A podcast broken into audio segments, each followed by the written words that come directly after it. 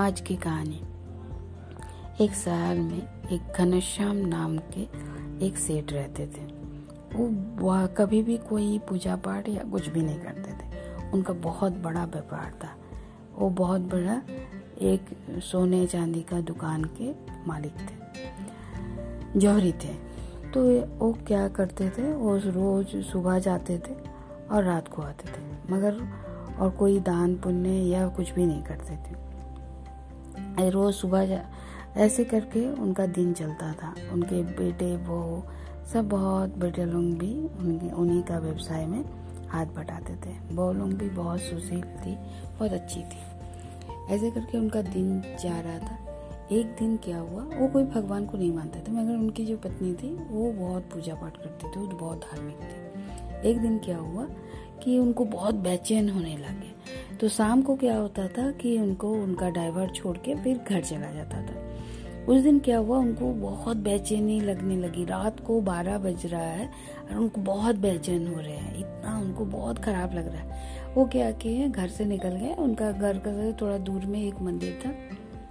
बोले थोड़ा सा बाहर खुले हवा में टहलने से शायद थोड़ा अच्छा लगेगा। वो निकल गए। निकल के चलने लगा, चलते चलते वो मंदिर गए। मंदिर जाने के बाद वो चप्पल खोल के और मंदिर के सीढ़ी में बैठ गए, क्योंकि रात को तो मंदिर बंद रहता। है और वो सीढ़ी में खुल के गए कि तब तक एक कहीं से एक कुत्ता आ गया और उनका चप्पल उठा के और दौड़ लगाया। और दौड़ लगाया, उनका चप्पल लेके गया तो ये भी उनके भी कुत्ता के पीछे दौड़ा। कुत्ता भी आगे आगे जा रहा और ये पीछे पीछे। दौड़ते दौड़ते जाते जाते जाते जाते एक बस्ती घुस गया। इनको कुछ ध्यान ही नहीं रहा। वो भी दौड़ते रह गए कुत्ता के पीछे। देखे एक घर का सामने वो को छोड़ दिया। जैसे जो छोड़ दिया तो वो गए, जाके चप्पल उठा रहे थे। तो अंदर से आवाज़ आ रहा कि एक माँ बोल रही है, अपना बच्चे को शायद बोल रही है कि तुम चिंता मत करो, भगवान किसी ना किसी को ज़रूर भेजेंगे, हमारे लिए। तो वो आदमी तो सुना वो देखा कि कोई कह रहा रहा, बहुत दर्द में कोई चिल्ला रहा। है तो उनको दरवाज़ा बहुत डर डर के दरवाज़ा खटखटाया।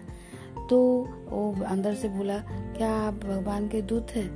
तो कुछ वो कुछ बोला नहीं। तो बोला आपको अगर खोलोगे तो मैं देख लूँगा कि क्या बात है। तो खोला। खोलने के बाद वो बोला कि, क्या हुआ?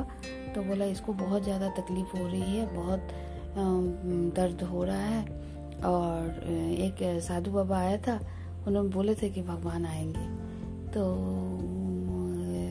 शायद आप आप ही भगवान के दूत हो। तो बोला कि ठीक है, तुम, वो तुरंत फ़ोन किए। फ़ोन करते ही एंबुलेंस आ गया, आके उस बच्ची को लेके गया और उसको बहुत बड़ी बीमारी थी। और वो बहुत भगवान को मानता, मानती थी वो औरत तो फिर वो, लेके उसको हॉस्पिटल में ले गया। और बोला इसको जितना इसका इलाज में खर्चा होगा मैं करूँगा।